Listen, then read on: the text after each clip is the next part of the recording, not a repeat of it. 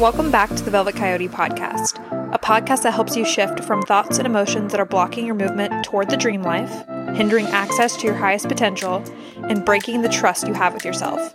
My name is Hanna DeLong. I am a psycho spiritual coach who focuses on psychology, spirituality, and yogic thought to shift your perspective so you can actualize a life you daydream about, live a life you didn't settle for, and heal into your manifestations.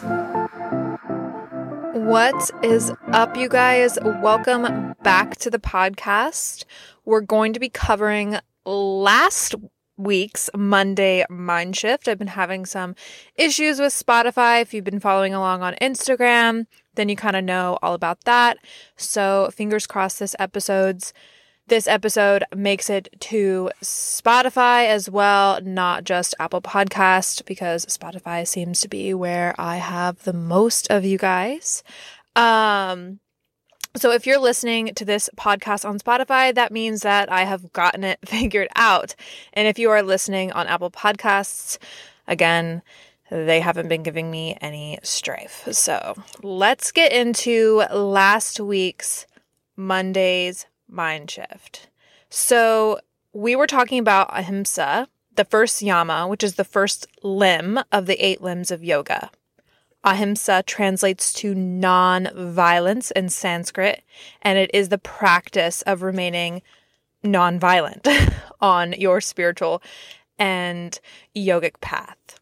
In today's episode, I wanted to talk about practicing nonviolence at the most subtle level, though, I want to put a microscope on how subtle and non obvious violence can be that we ourselves participate in each day, whether that is towards ourselves and even others. Okay, so prepare yourself to be a little shook and maybe a little triggered when you find out that you are actually more violent than you realize, and maybe you're the most violent to yourself than anyone else.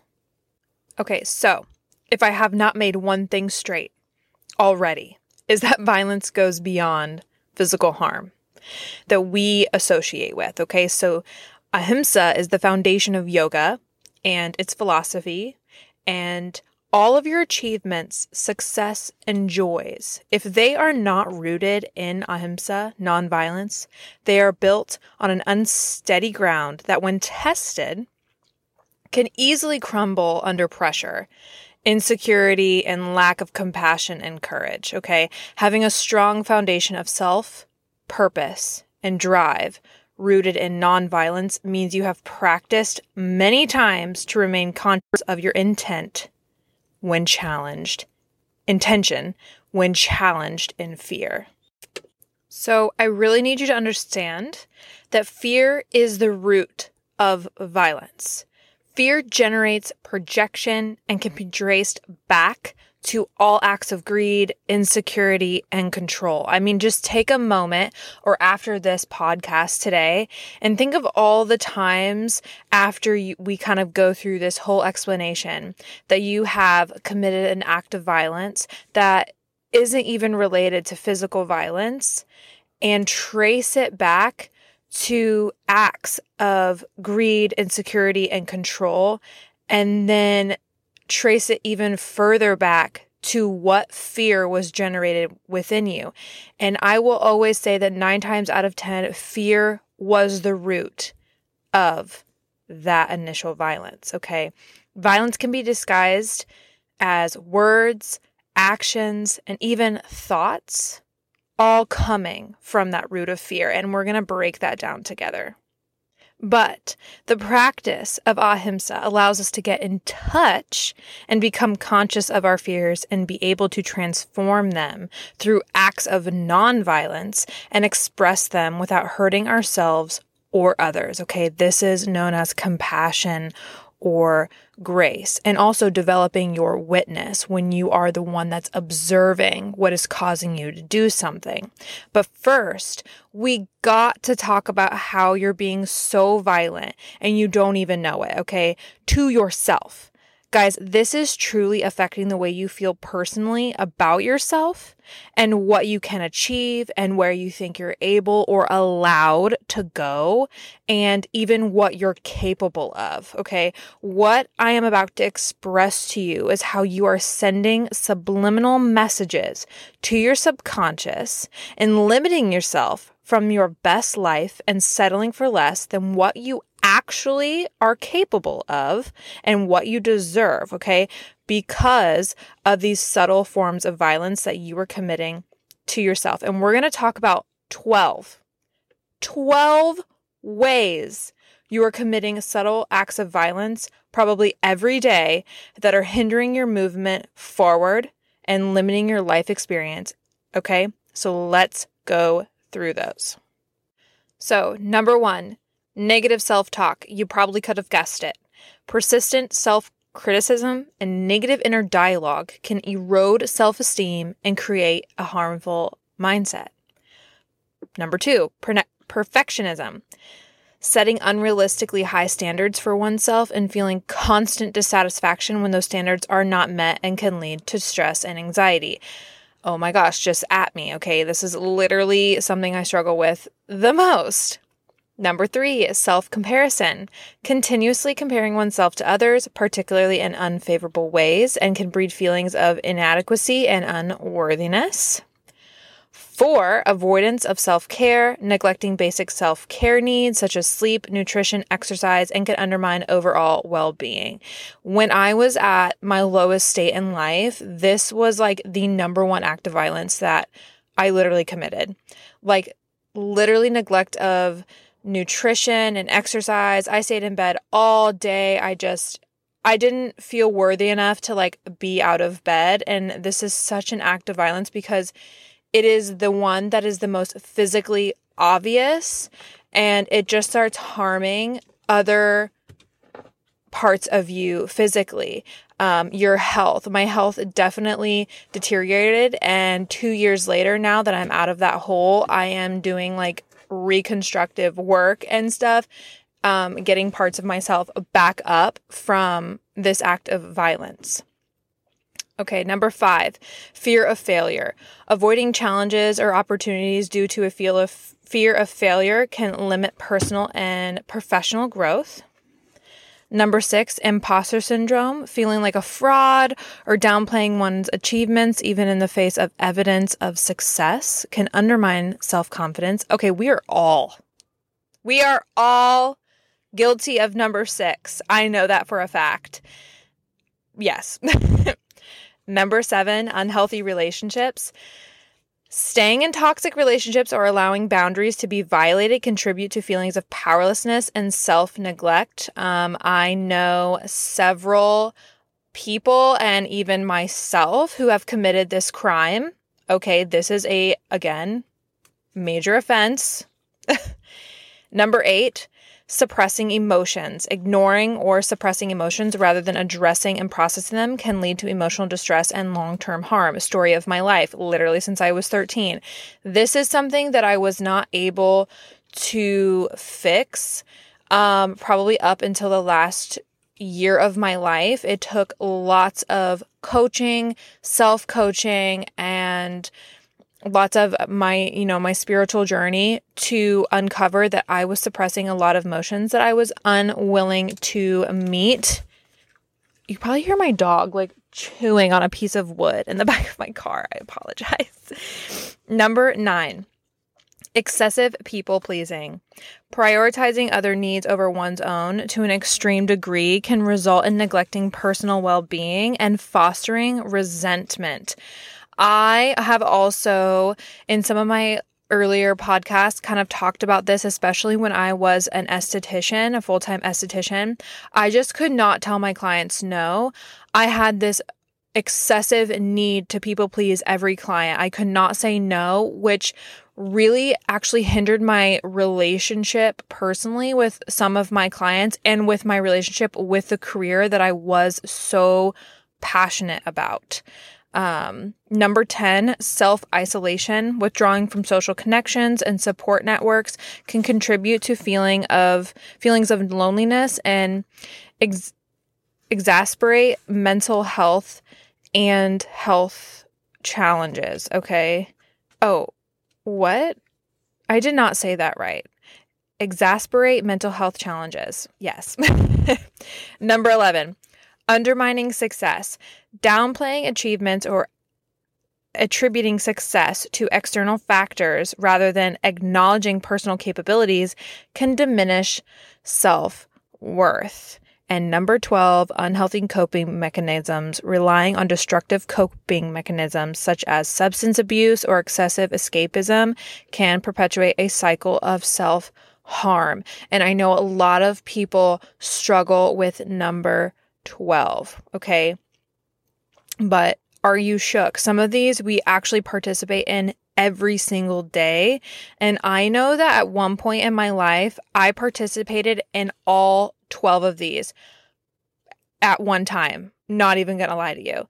So, I'm going to give you seven ways because this is the purpose of this podcast is how do we practice ahimsa which is the act of non-violence. So those are 12 ways that we commit violence subtly on ourselves which are very common and we don't really put too much thought about until we start having conversations like this one.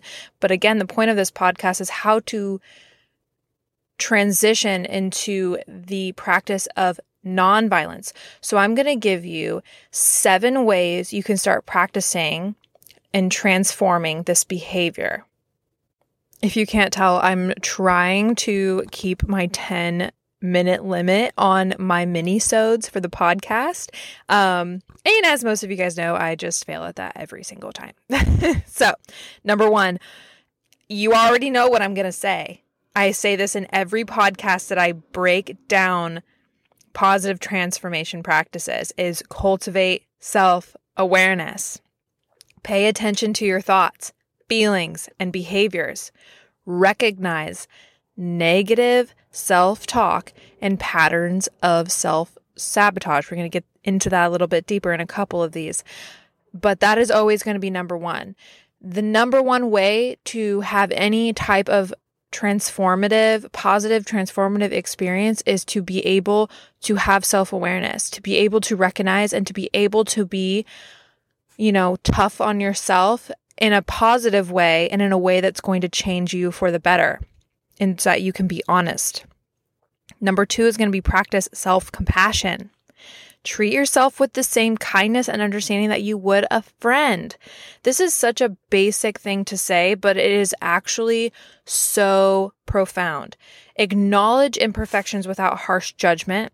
We will always express to others how we treat ourselves, okay?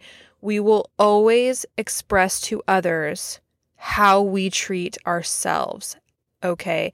Love is the only thing that lies within the core of nonviolence and begins with the very amount of love that we have for ourself. Having the ability to hold compassion, grace, and understanding for others will always begin with the capacity that you, yourself, have to hold for yourself and your experiences, your mistakes, challenges, and more. So, the more that you can practice self compassion, the less you will be violent to yourself. And also, two for one here, you will be less violent subtly to others as well. Number three, challenge negative thoughts. Challenge and reframe negative thoughts. Consider alternative, more balanced perspectives about yourself and your abilities. The most common limited belief I see with clients is narratives that they have adopted the most early in their life. Okay, these beliefs have come from parents, friends, and those they had looked up to that placed an idea of who they are or should be so early on in life. And they moved through life and they were met with situations that called them to affirm these beliefs rather than challenge them to reframe them. It is important to know what is a truth for you personally, not a truth that was made for you from someone else or their experience, as well as to be sure to not place a truth for you on someone else. Okay, so we then this goes back to number one having our awareness.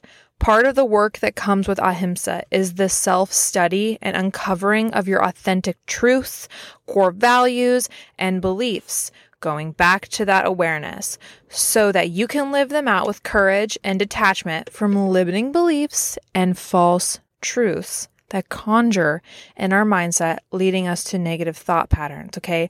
Gaining us the ability to move forward with confidence and conviction. We all know that I am so adamant about that in who we truly are, despite the little voice that tries to tell us otherwise. So then we move to number four, which is set realistic goals and then watch your thoughts. Establish achievable and realistic goals. Break larger tasks into smaller, manageable steps to avoid feeling overwhelmed. And when we feel overwhelmed, and if you're like me and you begin to curse yourself out, why did I think I could do this? Or who am I to believe that I could accomplish all this? During these times, we need to go back to cultivating our awareness around our thoughts. Okay, when we bit off more than we can chew and we're cursing ourselves out, remember that awareness is not a reaction, okay? It is only an observation. Instead of absorbing these thoughts as truths, setting realistic goals and holding compassion for only what you know yourself can handle will limit any violence you commit via your thoughts, as well as the violence of overwhelming yourself, which then leads to burnout. Thoughts can deeply affect even the healthiest bodies by triggering a stress hormone, okay? Weakening the immune system and leading to physical pain or sickness. I have saw that I have seen this in myself personally, going back to those two years that I've mentioned in other podcasts where I was just overwhelmed with my business. I was stressed out. I took on way too much and it deeply affected me, and I no longer looked healthy. Number five is celebrating your achievements. You would be so shocked at how many people don't do this. Like, acknowledge and celebrate your success, no matter how small it is. Okay. This will reinforce a positive mindset and boost your self esteem. I don't care how small it is, how, you know, minute and just it doesn't have any, it doesn't hold major purpose for you. It is a part of your journey. It is a step forward in the journey. It needs to be celebrated. Number six is establish healthy boundaries. This one should be a known brainer, but I know it's one that we we struggle with a lot here, but set clear and health healthy boundaries in relationships. Learn to say no when necessary and prioritize your well-being. So that kind of goes back to even this setting realistic goals. And if someone asks you to do something, really consider about how much you can handle and what you can promise them, but not overwhelming yourself with biting off more than you can chew and not being able to deliver. And then mm, building resentment for not only them, but also negative thoughts for yourself. Okay. Establish healthy boundaries and be honest about what you can do.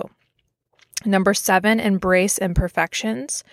Accept that perfection is completely unattainable. We should know this by now. It's 2024. We know this. Embrace imperfections as part of being human and an opportunity for growth. When I first started doing my podcast, like I stuttered so much. I had to go into so much editing. And even if I did stutter in a podcast, I would get so upset that I would just have to come back to recording the podcast like the next day. And you guys have probably noticed my podcasts are getting a little bit better. Um, I'm developing more of a flow, and it's only going to get better as I go on. And sometimes I will say things wrong. And instead of editing it out, I kind of just laugh it off now with you guys. I'm just accepting that I'm going to say things wrong. I'm going to stutter here and there. And I'm just not going to spend 30 hours over editing a podcast to pretend like I am perfect um, and then stress myself out and not enjoy talking about the things that I love to talk about with you. I'm not going to do that. I'm going to embrace my imperfections and my sometimes silly way of saying things and just go with the flow and get better and enjoy the experience of creating a podcast with you. So, I want to leave you with some final thoughts about fear and ahimsa. So, when you are faced with fear and with your awareness, you catch your need to project and lash out and protect. Remember that fear, which is the root of violence, becomes a stimulus to actually develop courage. Fear becomes a stimulus to develop courage. It's a space to learn and to know that the unfamiliar can become an abundant place to expand and learn something and grow our sense of understanding and strength. Courage is not the absence of fear, it is the ability to be afraid without being consumed or acting upon it unconsciously and without intention.